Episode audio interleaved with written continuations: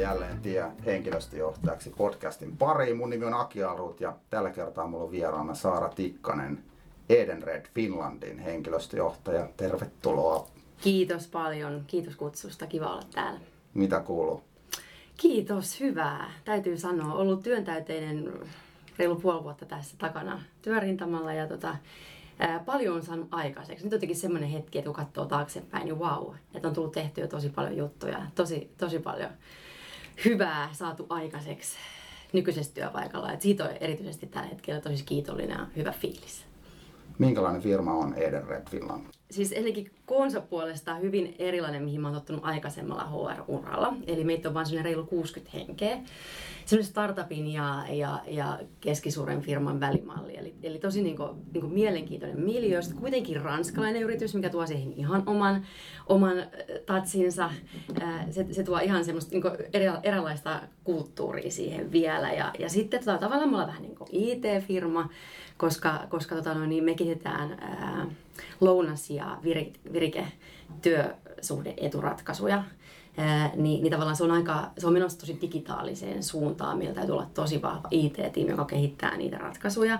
Toisaalta kuitenkin aika vahva myyntiorganisaatio ja kaikki muut perustoiminnot tietenkin. Et meillä on tavallaan hirveän niin kuin, monipuolisesti porukkaa. Ja sitten vielä sen lisäksi aika tosi kansainvälinen. Siis Edenred itsessään on 45 eri maassa se tuo ihan oman tatsinsa, että mulla on huorijohtaja kollegoja sitten tosi monessa maassa. Se luo omanlaisen niin viiteryhmän mulle, mutta sitten kuitenkin meillä on myöskin niin Suomessa niin työntekijöitä Briteistä, Venäjältä, Vietnamista, Ranskasta. Että tavallaan kyllä niin mun työkielikin melkein on enemmän englanti kuin suomi. Kaikki sähköpostit, kaikki, kaikki mitä, mitä mä HR teen, niin, niin täytyy tuottaa myös englanniksi. Et se on niin se, mitä mä oikeastaan toivonkin, kun mä tein tämän siirron Edenredille. Et, et se on semmoinen. Ja varmaan yksi, mikä on pakko vielä mainita Eneretistä, että koska meidän tuotteet tähtää siihen, että suomalainen, tai suomalaiset tavallaan, he vois paremmin. Meidän missio on parantaa suomalaisten hyvinvointia. Niin, niin tavallaan se luo kyllä ihan omanlaisensa niin kuin pohjan siihen meidän yrityskulttuurille. Et meillä on tosi liikkuvaista porukkaa, me tehdään hirveästi yhdessä kaikkea sportataan yhdessä ja, ja tota, niin, paljon kyllä kaikkea afterworkia ja semmoistakin ja y- yhteistä kivaa. Mutta jotenkin se hyvinvointi on sellainen teema, mikä näkyy meillä sisäisesti ja sitten myös, myös sitten ulospäin. Et me, me todella siis, me halutaan, että ihmiset syö parempia lounaita, ne virkistäytyy, kun ne menee sinne lounalle, vähän jalottelee ja, ja sitten vielä tota, käyttää sitä virkeseteliä esimerkiksi sitten liikkumiseen, menee leffaan, saa sitä henkistä hyvinvointia ja näin poispäin. Että tavallaan se, se on sellainen liima meillä. Mikä oli sun lapsuuden unelma-ammatti? Ensimmäiseksi tuli mieleen hieroja. Mä en tiedä, älä kysy mistä, mistä tämä on tullut, mutta tota noin, niin se oli semmoinen, minkä mä sanoin ääneen ihan meidän mummille jo, että musta tulee hieroja. No, se ei vissiin kestänyt kauhean kauan. Seuraava oli sitten tämä sotilas. Sekin, sekin liittyi meidän mummiin. Mä olin kuullut, että hän oli niin lottana ollut sodassa ja mä, tekin, mä en tiedä, mitä tarkoittaa olla lotta ja mä tekin että hän oli kovasti niin sotinut siellä. Mun se hieno mielikuva, että meidän mummi on niin pyssykädessä siellä sotimassa, niin mä tekin otin siitä semmoisen, että musta tulee sotilas. Mutta joo, sitten kun vähän, vähän siitä niin rupesi omiin vahvuuksiin miettii pidemmälle, niin tota, mä olin aika musikaalinen lapsi ja harrastin tosi paljon musiikkia ja näin soitin pianoa, niin kyllä se pianisti oli, oli sitten semmoinen ihan niin kuin, vähän niin kuin oikeasti vakavampi haave. Kunnes sitten kyllä siinä teiniän tuoksinassa, niin, niin ehkä sitten tajus, että ei, en mä, ei, ei musta ole ole ehkä kuitenkaan ihan niin pitkälle, että siitä ammattia tulisi siitä pianon soittamisesta. Tuliko sitten ongelmia siinä vaiheessa, kun lukiossa joudut päättämään, että mihin haet opiskelemaan, että mikä on se sun ala vai oliko selkeä valinta? Öö, no sanotaan niin, että ylipäätänsä mä olin koulussa semmoinen aika tyypillinen kympin tyttö, että mä, mä olin kaikessa tosi hyvä ja mulla oli tosi hyvä todistus ja mulla oli vähän ongelmia miettiä, että mikä on niinku se niinku isoin kiinnostuksen kohde ja intohimo ja se löytyi lukiossa, kun tuli psykologia kehiin. Et jotenkin niin mä, mä tajun, että, että psykologia, tässä on niin jotain, mikä mua kiehtoo ihan äärettömän paljon. Mä mietin hetken, että mä olisin hakenut ihan puhtaasti Turun yliopistoon, totta kai kuudesta kaupungista on kotoisin, niin, niin, tota, no, niin lukemaan ihan, ihan sitä aineena. Mutta sitten ää, mä olin jotenkin onnekas siinä, että meillä oli joku yhteistyö sitten paikallisen tämmöisen niin kauppaoppilaitoksen kanssa. Että oli joku yrittäjyys- ja liiketoimintakurssi tai joku. Ja, ja mä nappasin sen sitten. Ja, sitten mä tajusinkin, että mua kiinnostaa äärettömästi tämmöinen kaupallisuus ja tällainen tavalla, että, että miten voisi yhdistää tämän, tämän niin ihmisten käyttäytymisen ja toisaalta sitten kuitenkin sen bisneksen. ja, ja avot, sitten meidän opo tuli siihen ja auttoi mua siinä, että tota, niin hei, ootko kuullut, että kauppakorkeassa voisi niin opiskella kaiken näköistä, että se olisi vähän niin kuin, semmoinen niin tarjotin, mistä voit valita oikeastaan mitä vaan ja miettiä sitten, että mikä olisi se sun. Ja, ja siinä se sitten oli. Sitten mä niin jotenkin mun silmät aukeni, että, että, että, tota, että kauppakorkea on se juttu. Ja, ja tota, no, niin sinne mä lähdin pyrkiin. Ylppäreiden jälkeen en päässyt heti sisään. Mä en tajunnut, kuin ulkoa ne viisi kirjaa piti todellakin päntätä. Et mä, mä en ollut ehkä niin innoissani niitä sit lukemassa ja mä en päässyt. Mä menin tota, Turun ammattikorkeeseen vuodeksi ja täytyy sanoa, että niinku, missään nimessä en dissaa ammattikorkeakoulua. Että, et se oli todella upea eka vuosi. Tosi ammattitaitoista, upeata opetusta ja, ja hyvin samanlainen eka vuosi kuin kauppakorkean eka vuosi. Et se oli niinku, tosi hämmentävää huomata, että en missään nimessä niinku, dissaa sitä, mutta jotenkin mulla oli jäänyt kuitenkin se hitsi, että mä näytän, että mä pääsen sinne vielä. Ja, ja niin mä pääsin heti seuraavana keväänä Turun kauppakorkeeseen. Ja, ja sen jälkeen oikeastaan sitten loppuun historiaa, että tota, niin mä tiesin hyvin vahvasti heti, heti siellä, kun tuli se johtaminen ja organisaatiot ää, siinä ekassa, ekana vuonna jo, niin mä tajusin, että, että tässä on tämä juttu, että tämä on mun pääaine ja, ja tämän sisälle sitten strategista henkilöstöjohtamista ja näin. Että mä, niin mä tiesin oikeastaan heti, että se, se on se, minkä mä tuun valitsemaan ja, ja minkä, minkä sydän sykki oikein isosti sille. Minkälaiset eväät Turun kauppakorkeakoulu antoi tulevalle HR-ammattilaisille? Se on varmaan kehittynyt siitä vielä eteenpäin. Mä en tiedä, onko mä, onko mä jopa kuullut, että siellä olisi tällä hetkellä jopa semmoista niin ihan HR-painotteista linjaa. Silloin ei vielä ollut mun aikana.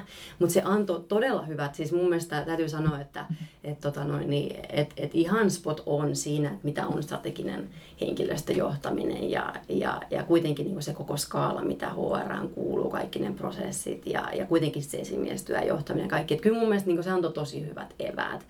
Että, että se, mitä olisi voinut olla lisää, niin olisi sellainen yhteistyö yritysmaailman kanssa. Et ehkä Turun kauppakorkea ei silloin ollut vielä niin vahvasti siinä skenessä, kun sitten ilmeisesti Helsingissä jo oltiin, mitä mä kuulin sitten kavereilta. Että tota no, niin, et mun aikana tehtiin verrattain vielä vähän semmoista yritysyhteistyötä, mitä olisi saanut tavallaan sellaista sitä käytännön HRään sitten hyvää, hyvää lisää antia. Mutta mä olin sillä onnekas, että mä olin koko mun opiskeluajan ää, Lähitapiolassa töissä kaikki kesät ensinnäkin ja sitten vielä työ, opiskelun ohella, niin olisiko mennyt ollut sellainen päivän tai kaksi jopa viikossa. Eli mun pysyi se niin työelämä kosketus tosi vahvana. Et se antoi mulle tavallaan sitten taas eri tavalla virikkeet sitä, että mitä ylipäätänsä on olla työelämässä ja, ja, ja miten niin ihmisiä johdetaan ja miten käytännössä esimiestyö hoidetaan ja meillä on aika kovat myyntitavoitteetkin ja näin, että et miten, miten sitä kaikkea sitä palettia niin pyöritetään. Et se, se oli niin mun, mulle tosi hyvä lähtökohta sit työelämään. Täytyy sanoa, että, että mulla oli niin määrätietoinen fiilis siitä, että nyt äkkiä tekee niitä HR-tehtäviä ihan niin kuin todella kädetsavessa, että, että päinvastoin mä pala, paloin oikein, oikein innosta siinä kohtaa, että mä tein gradun liittyen, liittyen niin hyvinvointiin, työssä jaksamiseen, eläkeajatuksiin ja tällaiseen kaikkeen. Ja tota noin, niin mulla oli tosi paljon lähdeluettelossa sitten työterveyslaitoksen tutkijoiden kirjoja. Ja, ja, ja sitten kun yhtäkkiä työterveyslaitos haki HR-assistenttiin, niin, niin mä, mä todella siis tajusin, että tässä on nyt, tässä on mun paikka ja hain sitä ja sain sen. Eli tavallaan mä oon siinä mielessä malliesimerkki siitä, että, että tota, miten voi käydä onnekkaasti, että, että pääsee heti, heti opiskelun jälkeen suoraan, heti lämmin gradu kädessä vielä, niin, niin ihan suoraan tavallaan alan hommiin. Eli, eli mä pääsin tosi onnekkaasti sitten heti HR-assariksi. Jos mä mietin työterveyslaitosta, niin sehän on niinku aivan unelma siinä mielessä, että se on niinku talo täynnä äh, alan tutkijoita ja, ja professoreita ja niinku huippu tavallaan asiantuntija just siihen aiheeseen, mitä itse tekee työkseen. Et se oli tavallaan niinku herkullinen näköalapaikka, täytyy sanoa näin niin kliseisesti, mutta tavallaan ehkä, no mä olin onnekas siinäkin, että mulla oli hirveän hyvä esimies, joka, joka antoi mulle vastuuta ja antoi tosi paljon projekteja, antoi, antoi semmoisia kehittämisjuttuja, mä tein tosi paljon ö, juttuja siellä. Ja tota no, niin ehkä ainoa yllätys oli se, että mm, että ehkä tulee akateemisessa maailmassa erityisesti ja, ja tota noin, niin asiantuntijaorganisaatiossa, niin kaikkihan ei sovellu esimiehiksi. Et se oli ehkä sellainen, mitä itse ei oikein meinannut ymmärtää, että, että kun oli semmoinen kaunis ajatus siitä, että, että esimiehen täytyy antaa muiden loistaa ja tavallaan se tehtävä on niin kasvattaa muita ja saada heidät, heidät kukoistamaan. Niin tavallaan sen ehkä sitten radollisella tavalla huomasi, että ei, ei kaikki, kaikki esimiehet ole ehkä ihan parhaita, että heidät on niin tavallaan nostettu just tämä tyypillinen, että, että annetaan niin kuin, ikään kuin palkinnoksi esimiestehtävä, mutta ei henkilö ehkä ole ominaisuuksilta ollenkaan soveltuva siihen, niin, niin siihen ehkä törmäsi siinä heti. Sä olit nelisen vuotta siellä työterveyslaitoksella Joo. töissä, niin mitä semmoisia ajankohtaisia aiheita silloin oli, oli kehittämisen päällä?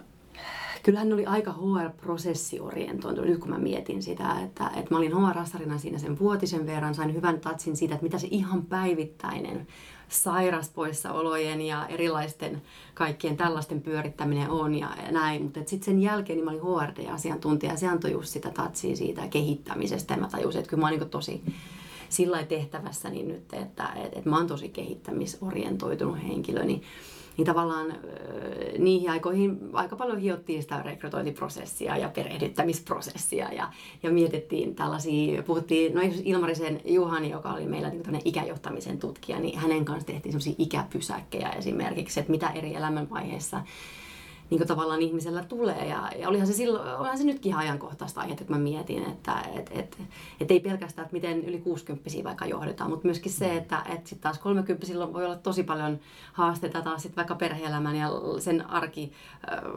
perhe-lapsirumpan pyörittämisen kanssa. Ihan samalla tavalla ehkä joustoa tarvii sielläkin. Että tällaisia aiheita me silloin jo puhuttiin ja mietittiin, että miten se näkyy siellä. Hyvä. Sitten neljän vuoden jälkeen mm. niin sit vaihtui kuitenkin työpaikka se vaihtui ihan sen takia, että mä tajusin, että mun persoonalle sopii paremmin semmoinen niin dynaamisempi ympäristö. Että kyllä se, kyllä se näin, että mä kaipaan sitä liiketoimintaa. Että et se business, se, että mä niin näkisin enemmän niin niitä euroja ja niitä, sitä niin syy- ja seuraavaisuudetta ja niin asiakkaita ihan siinä, siinä niin mittapuussa, niin, niin sitten mä hakeuduin palas Camp Groupille ja, ja tota, se oli kyllä, se oli tosi, tosi opettavainen vuosi. Mulla tuli enemmän ehkä sitten sitä työsuhdekiemuroita ja kaikkea sitä, että kun kaikki niin kun asiat ei meikään ihan, ihan niin Strömsössä aina. Et tuli, tuli enemmän sitä kovempaakin HR siihen. Mutta alanahan se oli aivan mahtavaa nähdä, miten, miten huippu camp-hotellissa asiat hoidetaan ja viimeisen päälle ja kaikki ne meidän ravintolat ja kaikki. Et se oli kyllä, se oli, niin kuin, se oli aivan uskomaton vuosi ja, ja huikeita ammattilaisia. Et ehkä sieltä tarttuu mukaan sitten taas semmoinen hospitality-ajattelu, että, että miten niin sitä erinomaista asiakaspalvelua tuotetaan oikeasti. Sillä lailla, että se niin jättää jonkun muistiellen asiakkaalle, että se ei ole vain sellaista ihan, mitä hän odotti, vaan vielä sen ylittävää. Et, et se oli kyllä tosi hyvä oppikoulu siihen. Puhuttiinko silloin vielä näistä työntekijäkokemuksen ja asiakaskokemuksen yhteydestä? Silloin ei vielä puhuttu, mutta nyt kun mä mietin, niin itse asiassa kyllähän, niin kuin, kyllähän se oli meillä kuitenkin jo, ei ollut ehkä sillä nimellä, mutta kyllähän me, aina kun me purettiin sitten esimiesten kanssa jotain ilmapiiritutkimuksen tuloksia jotain, niin kyllähän me se, niin kuin, kyllä se meidän puheissa oli. Mutta mä muistelisin, että, että sellaisena kun työntekijäkokemus tuli niin kuin munkin huulille vasta sitten, ehkä viitisen vuotta sitten tai jotain, että, että se niin nousi ehkä enemmän sillä että sitä ruvettiin puhua oikein employee experience ja, ja koko tämä syy-seurausketju sitten sinne asiakkaan arvon tuottamiseen. Niin, aika useinhan se on vanhojen asioiden uudelleen sanottamista. Toi, Eikö? Et, ja ylipäätänsä mun mm. mielestä organisaatioista näin nyt niin yleisestikin niin kannattaisi puhua enemmän siitä, että mistä se työntekijäkokemus oikeasti koostuu. Että, että kun se tavallaan se on, niin kuin, ne on universaaleja asioita, mutta sitten kuitenkin se yksilöllisyys saattaa sieltä unohtua helposti. Mm. Että me ollaan kaikki yksilöitä ja mulle saattaa merkitä paljon enemmän esimiehen palaute ja tuki kuin sulle. Sä voit mm. olla tosi palkkaorientoitunut tai, tai motivoidut niistä työkavereista tai jostain. Että se on niin kuin, tavallaan se, se on niin semmoinen, mistä mun mielestä niin vieläkin liian vähän puhutaan, mm. että, että mitä se kullekin on. Että voidaanko edes sanoa, että tässä firmassa työntekijäkokemus mm. on, niin kuin, muodostuu tästä ja näihin me niin kuin, No varmasti voidaan, kun sovitaan ja yhdessä niin tavalla osallistetaan henkilöstöä ja katsotaan, että mikä on se niille merkityksellisintä, mutta silti mä väitän, että niitä on yhtä monta kuin työntekijä. Ehkä just se työntekijöiden kuunteleminen ja se ihmisten osallistaminen, niin, niin siellä se ikään kuin luodaan se pohja sitten Kyllä. asiakaskokemukselle myöskin. Joo, ja hyvä, että sanoit tuon, koska mä, mä mietin sitä, että mikä on niin mun tässä HR-uralla ollut, ollut semmoinen niin ehkä tähän tässä nyt reilun kymmenen vuoden aikana, niin tähän päivään saakka semmoinen niin suurin, en tiedä onko se oivallus, mutta semmoinen kuitenkin havahtuminen, niin se on just itse asiassa toi, mitä sä sanoit siitä, että et, tota noin, niin ää, mun harhaluulo oli siellä uran alkuvaiheessa, että HR voi tehdä tavallaan niin kuin aika samoilla työkaluilla mistä tahansa yrityksessä. Et se oli varmaan se, että mulla oli Kapakissa kertynyt siinä ensimmäisenä vuosina jo paljon niin tavallaan sellaista HR-osaamista ja työkaluja, niin mä jotenkin ajattelin naivisti, että mä voin niillä työkaluilla mennä mihin tahansa tavallaan. Sitten niin vaan kopioida ikään kuin ja vähän muokata, mutta kuitenkin tulla sitten siihen uuteen organisaatioon. Viimeistään nyt sitten näihin päiviin saakka, niin mä oon tajunnut sen, että, että miten väärässä mä olinkaan, että, että totta kai ne samat lainalaisuudet HR on, on, on ikään kuin kaikkia, kaik, kaikissa yrityksissä, mutta että se on tosi kontekstisidonnaista ja se, se systeemisyys, kun kaikki vaikuttaa kaikki. Että mikä on sen yrityksen liiketoimintastrategia, millaiset asiakkaat, millaiset tuotteet, millaisen työn, millaiset työntekijät. Se on, se on niin, niin monen asian, me ei olla mistään vakuumissa, niin, niin tavallaan se, että ei ole olemassa sellaista niin one size fits for all tyyppistä HR. Et se on niin se mun ehkä suurin oivallus, ei ole. Niin, fiksut toimarithan tekee sillä, että kun ne vaihtaa työnantajaa, niin ne ekan sadan päivän aikana ei tee mitään muutoksia. Mm-hmm. Se on vaara, vaara, jos sulla on vaikka isosta organisaatiosta niin kuin viimeiseen asti hiotut prosessit mukana se, kun sä vaihdat organisaatioon. Sä lähdet heti toteuttaa sitä omaa strategia-ajatusta, mm-hmm. niin sä, sä tavallaan sokeudut sille, ympäristölle, mistä sun pitäisi ensin vaikka ensin kolmen kuukauden aikana mm-hmm. hankkia tietoa, käydä kaikkien ihmisten kanssa keskustelua läpi. Kyllä. Ei se haittaa, jos sen keskustelun jälkeen siitä opitusta strategiasta sit voikin ottaa jotain. Just näin. Mutta sä et ole vaan skipannut silloin Joo. sitä vaihetta, mikä on kauhean tärkeä se dialogi ihmisten Kyllä. kanssa. Tota, Nilsson Groupilla ja sitten ISSllä ehdit olla, olla yhteensä yli kuusi vuotta. Mm-hmm. Mitkä on semmoisia highlightteja. Niistä. Sanotaan niin, että, että Nilsson Group oli mulle tosi hyvä oppikoulu siihen, että kun mä saan olla vastuussa HRstä niin yksin. Et mä olin siis Suomessa, vastasin koko Nilsson Groupin Suomen HRstä ja se niin tavallaan se, se antoi niinku, tavallaan, ne saapat oli kuitenkin sen verran isot verrattuna aikaisempiin, että kyllä se niinku antoi semmoista ihan tosi paljon semmoista itsenäisyyttä ja sellaista, että mun oli pakko ruveta tekemään päätöksiä ihan itse. En mä mun jatkuvasti mun esimiehelle ruotsiin soittaa, että miten nyt ja nyt. Aluksi mä itse vähän olinkin hälissä ja soitinkin hänelle ja sitten hän sanoi, että hei, don't come to me with your problems, come with solutions. Ja mä ymmärsin, että okei, okay, että, tota, noin, niin, että, että, nyt mun täytyy ruveta. Ja että se oli niinku siinä mielessä hyvä oppikoulu ja se oli myöskin sitten tota, noin, niin, se oli ihana pyrähdys ruotsalaiseen kulttuuriin. Et kaikki mitä sanotaan ruotsalaisesta työelämästä, niin kyllä mä allekirjoitan täysin. Se piti täysin paikkaansa. Ne meidän palaverit oli todella konsensushakuisia, diskuteerattiin tosi paljon, haettiin aika kauankin ehkä sitä niin kuin, yhteistä niin kuin, suuntaa. Sitten kun se löytyi niin, niin sitten sit siinä pysyttiin tosi sitoutuneesti kaikki. Et se oli kyllä se oli uskomattoman ihanaa, että et, et, et jotenkin se esimiestyylikin oli niin erilaista kai, niin koko siinä yrityksessä onko, onko sun luontaiset taipumukset sen tyylisiä, että sä sovit siihen ruotsalaiseen diskuteerauskulttuuriin, vai se enemmän suoraviivaisempi? Mä oon varmaan siitä keskeltä, koska mä oon myös aika semmoinen, sit taas määrätietoinen ja semmoinen, että välillä mä ihan niin tuskastuin toisaalta, kun kauheasti pohdittiin ja mietittiin ja piti kaikkien mielipidet kysyä. Että mä oon vähän sitten kuitenkin halkipoikki pinoon, että mä oon niin siitä väliltä jos saat kiinni, että et, tota noin, niin, et, äh. Kyllä, mutta ho, hyvä HR on tietyllä tavalla kameleontti, että se osaa niin kuin eri organisaatioissa, eri tilanteissa mm-hmm. mukautua siihen. Joo, joo. mutta siellä niin ehdottomasti oli parhaat esimiehet. Mulla on pakko sanoa ihan suoraan, että meidän myymäläpäälliköt niin oli, oli siis ihan, siis ihan vertaansa paille siellä esimerkiksi. Et, et se oli, oli tosi, tosi hyvä tota noin, niin, äh, oppikoulu siinä mielessä. Ja sitten taas tämä ISS oli, oli semmoinen, että, että niin yksi mun tuttava itse asiassa vinkkasi mut sinne, että mä en edes itse hakeutunut.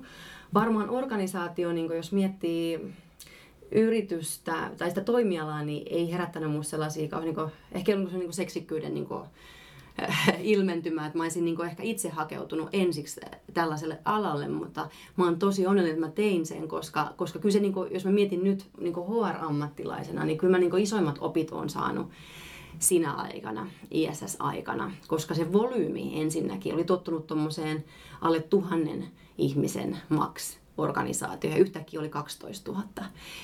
Niin tavallaan se, se niinku, ne, ne totutut jutut, mitä oli niinku HRssä nähnyt, niin se yhtäkkiä, se, se, niin kun se kasvoi se volyymi niin isoksi, että sä et enää, ne samat työkalut ei toimi enää. Ja sun oli pakko niin ruveta miettiä, että miten tämä niin hanskataan. Mä vastasin sitten pääkaupunkiseudun alueesta, se oli joku kolme ja puoli tuhatta ihmistä, niin mä tajusin, että mä en voi enää yksitellen jokaista työntekijää esimerkiksi tuntea, että mun on pakko niin esimiesten kautta ruveta vaikuttaa siihen. Ja, ja ehkä sitten se liiketoimintalähtöisyys oli myös jotain sellaista, mitä olen ollut aikaisemmin kokenut, että me todella katsottiin sitä CNPS ja ENPS korrelaatiota ja, ja, ja kun oli, kuitenkin sitten johtoryhmään, liiketoimintayksikön johtoryhmään, niin ihan eri tavalla sitten se, se vaikuttamiskyky niihin, miten asiakas, asiakkuusjohtajien ja, ja sitten liiketoimintajohtajan kanssa saatiin sitä, sitä niin meidän pelikenttää pelattua. Että tavallaan se, siinä tuli niin se business tosi liki sitä mun tekemistä. Että kun oli niin liiketoiminta HR, niin se kyllä oli just sitä Että et siinä niin tavallaan, se, se oli kyllä, että mä, mä olen hirveän kiitollinen. Myöskin sitten niin HR-mielessä en tiedä, en tiedä, tuleeko monelle muulle niin paljon esimerkiksi YT-neuvotteluita kuin mulla tuli sinä aikana. Että, että se oli niin oikeastaan sellainen niin kuukausittainen asia, että vedetäänpä YT-neuvottelut. Että mikä missään nimessä kiva asia, se on kamala asia, mutta mut niin HR-mielessä onhan se niin tosi hyvä kokemus. Et si, siihen, sitä kokemusta sai, sai sillä matkalla hurjan paljon. Ja samaten joku liikkeen luovutuksia oli paljon. Ei sellaisia tuu välttämättä pienemmissä organisaatioissa kauhean usein HR-ihmisen eteen. Jos mä olisin nyt alkava HR-päällikkö jossain organisaatiossa, mä tulisin sun juttelemaan ja kysyn neuvoa, että miten kannattaa YT vetää jotenkin inhimillisesti tai, tai niin, että se luottamus säilyisi niidenkin ihmisten osalta, jotka jäisivät sinne töihin, niin mitä asioita sä nostaisit esiin? Siis se prosessi pitää olla tosi selkeä. Se pitää miettiä etukäteen jo tosi tarkkaan, että koska tapahtuu mitäkin. Sitten on kuitenkin lain mukaan tosi tärkeät asiat, mikä pitää ottaa huomioon. Neuvotteluesitys ajoissa, koska alkaa eka neuvottelu ja sitten lasketaan. Että tavallaan niin hirveän tärkeää on niin ensin tuntea se itse prosessi. Se on tosi tärkeää, juridisesti ja, ja näin. Ja sitten sitten tota noin, niin mä sanoisin, että kyllä niin oikeastaan ei voi painottaa liikaa sitä, sitä tiedonkulkua. Että sitä, että jatkuvasti viestitään, vaikka ei olisi edes mitään uutta sanottavaa, mutta kerrotaan mm. sitten sekin. Että, että se on niin selvä asia, että se herättää organisaatiossa kauheita spekulaatioita ja, ja sellaisia niin pelkotiloja niin niillekin, jotka ei ole edes välttämättä neuvotteluiden piirissä. Että se niin niiden hälventäminen ja se, että koskaan ei voi viestiä liikaa siinä YT-prosessiin ennen ja niiden aikana ja sitten myöskin jälkeen. Ja, ja, ja avoimuus on myös avainsana, että, että uskalletaan kertoa kertoa sitten, kun täytyy tehdä aika kipeitäkin ratkaisuja, että et, et mitkä oli ne perusteet ja, ja, ja hyvin sillä ihmistä kunnioittaa, että ei sitä oikeastaan voi, voi muuta sanoa. Ja sitten 2017, eikö se oli joulukuussa, kun sä menit Edenredille? Joo, joo. Mä tota noin, niin, äh, tässä välissä musta oli tullut äiti ja, ja, tota noin, niin, ja mä se jotenkin... Äh, jollain tavalla se muutti mua just si, siinä mielessä, että vielä enemmän niin se semmoinen arvo, arvopohjaisuus nosti päätään ja, ja, ja myöskin semmoinen, että haluaisi nähdä oikeasti niin oman käden jäljen vielä niin paremmin organisaatiossa. Ja, ja, ja sitten vielä siihen ehkä kolmantena, että Edenredin toimitusjohtaja oli mun tuttava ja, tota, ja, ja mä tiesin, että, että hänellä on samansuuntaisia ajatuksia HR kohtaan kuin mulla. Joten mikä on mun mielestä itse asiassa ihan avaintekijä, jos mun pitäisi antaa nyt neuvo myöskin HRn haluaville, niin valitse, valitse tarkkaan millaiseen yritykseen meet. Se toimitusjohtaja ja, ja hänen arvomaailmansa ja hänen, hänen näkemyksensä esimerkiksi just henkilöstöstä ja HRstä yleisesti, niin se vaikuttaa kyllä kaikkeen sun tekemiseen niin paljon. Että kannattaa olla tosi, tosi tarkkana siinä, että yksin HR ei voi ilman sitä ylimmän johdon tukea niin saada aikaiseksi lopulta oikein hirveästi mitään oikeasti vaikuttavaa. Mutta tämä vaan johdantuna siihen, että kun mä tunsin meidän toimitusjohtajan, niin, niin, niin mulla oli tosi, tosi helppo sitten, kun hän, hän kysyi, että oliko mä kiinnostunut, niin, niin sitten vastata myöntävästi. Mä voin nostaa peukkua tuolla sun kommentille. Mä oon tismalleen samaa mieltä tuosta, että itse asiassa vaikka itsekin joskus toiminut kulttuurijohtajana, niin kyllä se toimari on se todellinen kulttuurijohtaja, joka luo kyllä. ne edellytykset ja olosuhteet sinne organisaatioon, joko suoraan tai välillisesti. Kyllä niin kannattaa ottaa selvää, että minkälainen toimari siellä on. Ja, ja jos on yhteisiä vaikka LinkedIn tuttuja, niin kannattaa ehkä, no minkälainen kaveri tämä on ollut esimiehenä ja, ja minkälainen arvomaailma sillä on, niin ei varmaan hukkaa heitetty aikaa. Joo, ei missään nimessä. Yes. Tota, sä kerrotkin aika hyvin nyt Edenredistä silloin tämän keskustelun aluksi, meidän ei tarvitse siihen enempää Joo. palata, mutta jos ajatellaan ihan henkilöstöjohtamista ja, ja siitä näkökulmasta sun nykyistä työpaikkaa, niin, niin mitkä ovat sellaisia leimallisia piirteitä sillä? HR-mielessä ehkä retuperällä on niin liian vahva ilmaisu, mutta et, ää, ei ollut hirveästi prosesseja, ei ollut hirveästi semmoisia niin sy- systemaattisia tapoja toimia. Vähän epäselvät vastuut, kuka tekee mitäkin, just tämä veto, että onko tämä esimiehen vai HRn juttu ja näin poispäin. Ja oikeastaan niin se oli ehkä semmoinen pieni yllätyskin mulle, että mun piti lähteä aika peruspalikoista ensin liikkeelle ja rakentaa sitä ihan, ihan sitä perustaa kuntoon. Että mä ehkä luulin lähteväni vähän, vähän niin kauempaa, mutta eihän voi lähteä Bstä, jos, jos A on vielä tekemättä. Kyllä. Oli sulla selkeä se Ranskan rooli nyt tässä, sen emoyhtiön, että missä määrin se vaikuttaa siihen hr Joo, se tuli, se tuli sillä hyvin selville, että meillä oli sitten vielä tällainen HR-johtajan kokoontuminen Pariisissa heti siinä aikaa, oliko se helmikuussa, helmikuun alussa, niin mä heti sain sieltä ne suutaviivat, että minkä verran gruppi vaikuttaa, minkä verran mulla on vapaat kädet. Ja itse asiassa hirveän niin hyvässä. Että aika, lopputulos oli se, että hy, aika vapaat kädet sain. Ja. ja just niihin isoihin asioihin, mihin toivookin, että tulee esimerkiksi kehityskeskustelut, onko ne kerran vuodessa vai tuleeko sieltä joku työkalu, millä se tehdään useammin ja tämmöistä, niin, niin ne tulee sitten groupista tästä niin projektina. Eli tavallaan just sillä tosi kivasti. Unelmatilanne siinä mielessä, että on ollut rankka startti siinä mielessä, että on pitänyt laittaa ne peruspalikat ensin kuntoon. Meillä ei ollut HR-järjestelmää. Eli siis kaikki oli miljoonassa eri Excelissä. Voit kuvitella, mitä se tarkoittaa GDPR-mielessä, joka tuossa äh, tuli voimaan toukokuussa. Niin kyllä, kyllä hikikarpaloita pyyhditti, pyyhitti aika paljon otsalta tuossa mun mun tota, noin, HR-koordinaattorin kanssa, että saatiin kaikki sinne järjestelmään, saatiin järjestelmään ja saatiin sinne vielä kaikki sisälle ajoissa ja, ja nyt ihmisillä on ihan erilainen näkyvyys siihen, että mitä tietoa heistä löytyy ja, ja, ja tota, noin, niin esimiehillä on tosi hyvä työkalu nyt sitten tehdä näitä päivittäistä henkilöstöjohtamista itsekin. Että, että ihan tämmöisiä niin perusasioita on nyt laitettu ensiksi kuntoon. Ja nyt on sitten tosi kiva lähteä tästä eteenpäin miettiä just vaikka sitä employer brandingia paljon vahvemmin ja näin. Että kyllä on, on roadmap jo mielessä. Tuo helposti nähdään hirveän suoraviivaisen tekemisen. Nyt paketoidaan ne prosessit ja lähdetään mm. tuomaan, mutta kun siellä samalla tulet sörkkineeksi sitä systeemiä, mm-hmm. millä sä vaikutat ihmisten toimintaan ja sitä kautta kulttuuriin, että se on hirveän vaarallinen. Just noin, toi on tosi hyvä pointti. Ja, ja toi mielessä, toi on niin ollut semmoinen mullakin punainen lanka koko ajan tässä, että mä en pilaa mitään, mikä, mikä on jo tosi hyvin. Ja sitten jos henkilöstöjohtajan työtä ajatellaan, niin mm-hmm. sä oot mhm. mun mielestä tässä keskustelun aikana tuonut näitä teemoja esille, mutta jos sun pitäisi nyt kiteyttää, että mikä on just sulle kaikkein palkitsevinta tässä mm. työssä, niin minkä sä nostaisit esille? No varsinkin nykyisessä työssä, niin kyllä se on niin se strategialähtöisyys. Eli oikeastaan kaikki, mitä mä teen, niin mä peilaan koko ajan siihen, että onko tämä Eneretin strategian mukaista. Et, et, tota, no, esimerkiksi niinku, ihan käytännön esimerkki voisi olla niinku koulutussuunnittelu. Että sen voi tehdä joko niin, että sä kysyt henkilöstöltä kauheasti, että mitä te haluatte ja missä haluat kehittyä. Ja sitten tehdään sen mukaisesti tarjotaan niitä koulutuksia tai maksetaan, että meppä tonne. Kun sitten taas mä näen sen niin, että meidän täytyy tosi tarkkaan siis katsoa, että mikä on meidän strategia, millaista osaamista se vaatii, edellyttää, missä on meidän nykyinen sen osaamisen mm. nykytila, millainen käppi siinä on, no miten se kurotaan kasaan. Ja sitten vasta mietitään, että no miten, mitä ne on ne, sit ne actionit. Eli tavallaan niin tämän tyyppistä ajattelua mä koitan meillekin tuoda, että, että mieluummin nyt vähän niin kuin, otetaan niin kuin taukoa jäähyyn, mietitään, että, että mitä esimerkiksi koulutuksia meillä on, ja, ja mietitään se niin strategisesti oikeasti, kuin sitten, että tuosta roika, roiskastaan vaan katsotaan, mitä ihmiset on toivonut. Tuo on aika tyypillinen tilanne, meitä koen, koen näin, mutta toisaalta työelämä muuttuu, toimintaympäristöt muuttuu, niin yrityksen johdolla ja HR tulevaisuudessa ei tule olemaan sitä kirkasta kuvaa siitä, että mitä kyvykkyyksiä, mm. mitä osaamista tarvitaan. Mm. Eli ne ihmiset, jotka on aiemmin niin sanonut, että mä haluan tohon ja tohon, niin silti kun he toimii asiakkaiden kanssa, he aistii niitä pieniä signaaleja, heikkoja Joo. signaaleita, niin heitä, heidät pitää osallistaa se on siihen totta. tavallaan sen datan keräämiseen. Mutta se on ihan totta, että mun se on niinku aika äh, niinku lähtökohtaisesti heikko tilanne, että jos se on vaan sitä, että hei, Pekka haluaa mennä niinku tänne ja sitten Just kukaan näin. miettii, että miten tämä tukee liiketoimintaa tai miten Just se tuottaa arvoa asiakkaalle. Kyllä, toi Joo. oli se, mitä mä, mä haen takaa. Että tavallaan niin tämän tyyppistä mä oon päässyt nyt tekemään ja mä näen, että se on, mä saan suurimmat kiksit just siitä, että, että se ei ole mun pikku puuhastelua, vaan että se on mm. oikeasti meidän lähtee meidän strategiasta, mitä mä teen. Että et, et se on niin semmoinen yksi liiketoimintalähtöisyys ja, ja sitten tosissaan se, mitä mä sanoinkin, että, että näkee sen oman käden jäljen, niin sehän on tämän kokoisessa firmassa ää, erityisen. Ja mä sanon, että se on helppoa, mutta että se on helpompaa kuin tosi isossa.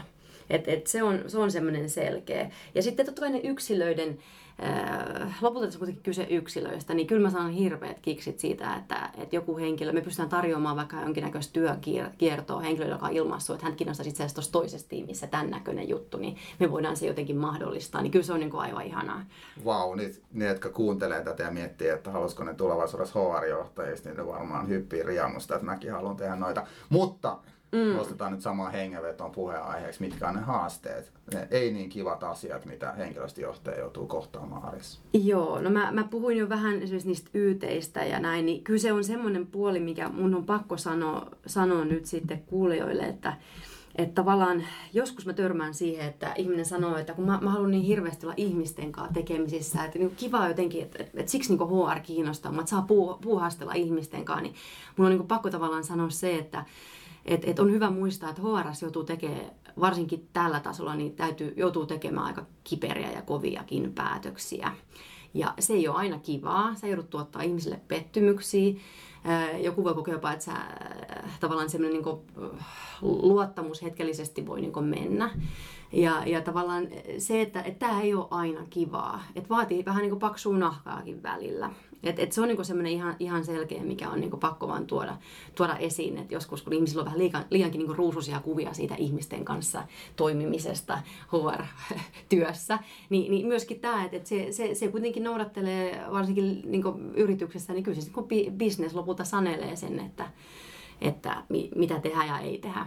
Et, et se on niinku semmoinen yksi, yksi asia, mikä välillä tuottaa semmoista haastetta.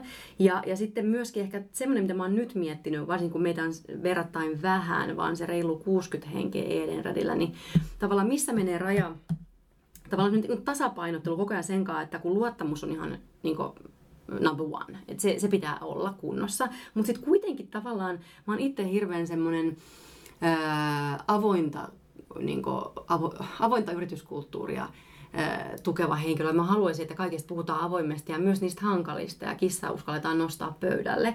Niin sitten siinä on välillä vähän se niin tasapainottelukin, että jos joku tulee luottamuksesta siis sulle jotain puhumaan, niin sun pitää olla luottamuksen arvoinen ja, ja sä et siitä kerro mihinkään. Mutta toisaalta, jos sä aina vaan oot sinne Leelian lepotuoli, jolle tullaan niin psykologityyppisesti kertomaan vaan huolia ja murheita ja sä kuuntelet ne, mutta sä et niin tee mitään, niin silloinhan sä oikeastaan niin kuin, oot tosi huono liiketoiminnan kumppani. Että tavallaan sellainen tasapainottelun painottelu siinä, että sitten taas pitää niinku semmoisena jollain synteesitasona pystyä kertoa se niinku johtoryhmässä tai toimitusjohtajalle, että hei tällaista, tällaista meillä nyt niinku, äh, vähän niin kuin kuuli. Tai niin kuin miten, että, sillä niin kuin, että se pitää saada kuitenkin, että jotain asiaa kehittyy ja menee eteenpäin, niin kuitenkin sitten on pakko jollain tavalla niistä asioista puhua jos saat kiinni, mitä tarkoitan. Että et siinä on sellainen kultainen tasapainottelu. Tota, sulla on reilu 10 vuotta nyt HR-kokemusta. Jos sun pitäisi nyt sitä matkaa käydä läpi, totta kai sulla on eri organisaatiot, eri työpaikkoja, missä on erilaiset kulttuurit ja toimintatavat, mutta jos sun pitäisi joku synteesi löytää, että miten HR on muuttunut se reilun kymmenen vuoden aikana, niin pystytkö nostaa sitten jotain asioita? Pystyn mä nostaa. Kyllä mä näen nykyään yhä enemmän sitä, että HR on vähän poistumassa sieltä admin hallinnollinen äh, tukifunktio roolista enemmän siihen liiketoimintalähtöiseen äh, bisneksen kumppani, tämmöinen jopa muutosagenttirooli, jos nyt urihin äh, termiä käytetään. Että tavallaan ky- kyllä se on niin näkö, nä- näkyvissä mun mielestä yhä enemmän ja enemmän. Ja sitten se suuntaus siitä, että sulla ei ole vain ne sisäiset asiakkaat, vaan myöskin niin kuin, HR voi ulottaa lonkeronsa myös talon ulkopuolelle, että, että mäkin olen ollut niin kuin, vähän myynnillisissä tehtävissä asiakkaille päin. Että se on mun mielestä niin todella hieno juttu, että HR voi olla jopa tällainen niin kuin myyntihenkilö ja, ja tavata niitä ihkaoita asiakkaita talon ulkopuolella, että ei vaan ne omat sisäiset asiakkaat. Että tavallaan niin kuin siinä on mun mielestä semmoinen omassa ainakin ajattelutavassa ja myöskin mun mielestä näkyy laajemminkin niin, niin tullut muutosta.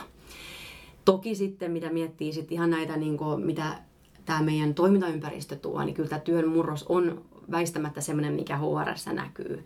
Yhä enemmän etätöitä ja, ja tämä digitalisaatio ja, ja, ja tota, itseohjautuvat tiimit, ää, robotisaatio, kaikki tämä, niin kuin, nämä ihan semmoisia uusia juttuja, että kyllä se, kyllähän tämä on muuttunut ihan valtavasti tämä myös HRn toimintakenttä. Nyt jos ajatellaan nyt niitä tulevia ihmisiä, mm-hmm. ihmisiä HRssä ehkä vastuullisissa tehtävissä, niin, niin minkälaisia ominaisuuksia vaaditaan tulevaisuuden henkilöstöjohtajalta sun mielestä?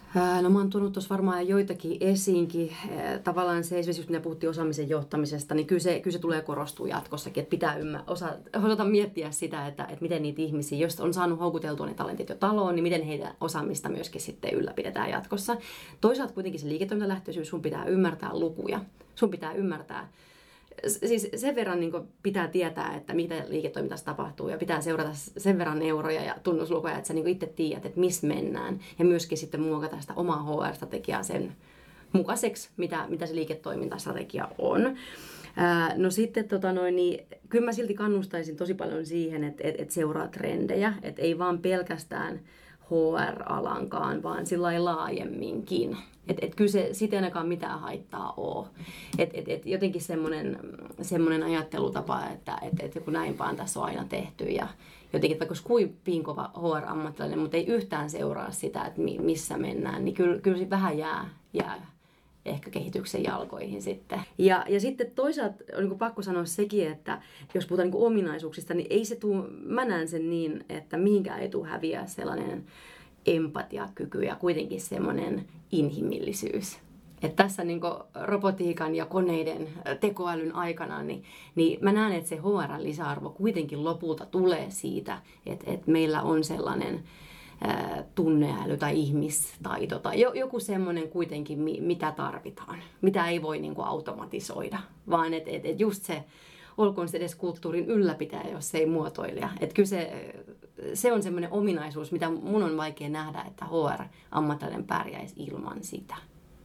Että nöyryys myös, että tavallaan ei voi olla liian egoistinen. Jos haluaa pönkittää vain oma uransa ja olla HR-ihminen, niin se on aika vaikea yhtälö. Pitää olla vähän nöyrä, välillä vähän tehdä sen tyyppisiä, mitä ei ehkä kuulu ikään kuin omalle työpöydälle, mutta sitten kuitenkin pitää ne rajat tiukasti. Et se on vähän semmoinen, tavallaan jos saat kiinni, niin, niin vähän semmoinen niin kuin, tai niin jännä rooli. Jos ajatellaan nyt ihmisiä, jotka haluaa edetä HR-urallaan, joko ovat jo hr tai, tai miettivät, mm-hmm. että lähtisivätkö sille trackille, niin mitä semmoisia neuvoja sä voisit antaa? Miten pääsee liikkeelle? No mä näkisin, että koulutus ei ole ihan ehdoton. Että sun tarvitsisi olla välttämättä joku semmoinen, semmoinen HR, HR-koulutus. Mutta mä ehkä enemmänkin näkisin sen, että mietit tarkkaan, että haluatko olla generalisti – jolloin se on enemmän tämmöinen mun tyyppinen tehtävä, henkilöstöpäällikkö, henkilöstöjohtaja, jolloin sun pitää hanskata sekä sitä äh, pinkovaa tämmöistä yritysjuridiikkaa, työoikeutta, TES-asioita, mutta kuitenkin kehittääkin ja, ja, ja ymmärtää vähän markkinoinninkin päälle, että voidaan tehdä vaikka semmoista vaikuttavaa työnantajaviestintää ulospäin ja, ja, ja niin poispäin. Ja tavallaan haluatko olla semmoinen generalisti, jonka pöydälle kuuluu se koko paletti HRstä, vai kiinnostaako sinua enemmän just niin vaikka sitten se markkinoinnin ja HRn liitto, jolloin ehkä enemmän semmoista employer branding ja, ja semmoista somevaikuttamista ja, ja, ja tämmöistä digi, digitaalisen viestinnän, tä, tätä puolta. Vai kiinnostaako sinua semmoinen just se juridinen puoli, jolloin sä voisit ää, syventyä siihen ja olla niin työsuhdepäällikkö enemmän. Ja, ja, tai sitten jos sinua kiinnostaa jotenkin IT erityisesti, niin olisiko se sitten semmoinen niin HR data analyst-tyyppinen tämmöinen niin kuin, HR-järjestelmäkuru tavallaan, tieto, data, tämmöinen kuru. Ja, ja näin poispäin. Tavallaan niin miettiä sitä vähän, että, että onko se semmoinen spesialistirooli vai onko se tämmöinen generalistirooli. Että, että se, se on ehkä sellainen mun mielestä vähän vedenjakaja. Et, et, et sen kun tunnistaa ja, ja seuraa sitä intohimoa, niin, niin mä uskoisin, että löytyy, löytyy silloin se just sulle oikea HR-rooli. Et mitään haittaa ei ole sit siitä, että jos tota, esimerkiksi on esimieskokemusta, että se tuo tosi hyvää hyvää tota, no, niin näkö, näköalaa siihen, että mitä on niin kuin ylipäätänsä HR, HRn pelikenttä. Ja, ja sitten mä myöskin ehkä antaisin semmoisen vinkin, että et, tota, hanki itsellesi joku mentori tai joku coach tai joku, kenen kanssa voit pallotella tätä. Ja esimerkiksi just joku, jos haluat HR-alalle, niin, niin, niin sparraille HR-johtajan kanssa vaikka. Ja, ja, ja ota sitä kautta niitä oppeja ja, ja, ja auta, auta, tai anna hänen auttaa sua löytämään sitä kautta semmoiset sun intohimot ja se, mihin sä just sovit parhaiten. Vikana kysymyksenä vielä, jos sä nyt tällä hetkellä olisi henkilöstöjohtaja, niin mitä sä tekisit työksessä? Jos ei ole tullut jo ilmi tähän mennessä, niin sanottakoon vielä, että siis HR todella on niin my cup of tea. Mä, mä suhtaudun äärettömän intohimoisesti HR ja mun on tosi vaikea nähdä itteni missään muualla, mutta jos olisi ihan pakko, suuntautuu ihan, ihan pois uusille urille, niin kyllä se varmaan voisi liittyä jotenkin myynnillisyyteen. Mä oon aika myyntihenkinen, olisi aika kiva kokeilla semmoista, että mitä se olisi oikeasti tavata asiakkaita ja, ja, ja tota noin, niin tehdä semmoista ratkaisukeskeistä myyntiä. ja, ja, ja, ja miksi se voisi myös liittyä jotenkin hyvinvointiin. Mä näkisin itteni hyvin myöskin ehkä sellaisessa hyvinvointicoachin roolissa jotenkin mä haluaisin auttaa ihmisiä voimaan paremmin. Ihminen on sellainen kokonaisuus, niin kuin vaikka Aki Hintsan opein. Mun mielestä se on jotenkin mahtava se hänen mallinsa, että kun me, se ei ole vaan se fyysinen kunto, mutta kaikki se psyykkinen, henkinen uni, palautuminen, sitten se kore siinä keskellä. Mä tykkään hirveästi siitä. Jotenkin sillä mindsetillä niin olisi tosi kiva valmentaa ihmisiä voimaan paremmin. Hyvä, hyvä. Ei muuta kuin hintsalta sitten puhelua odottamaan. Joo. Hei, tosi paljon kiitoksia, että pääsit vieraaksi. Oli tosi kiva tulla juttelemaan. Ja kiitoksia kaikille kuulijoille.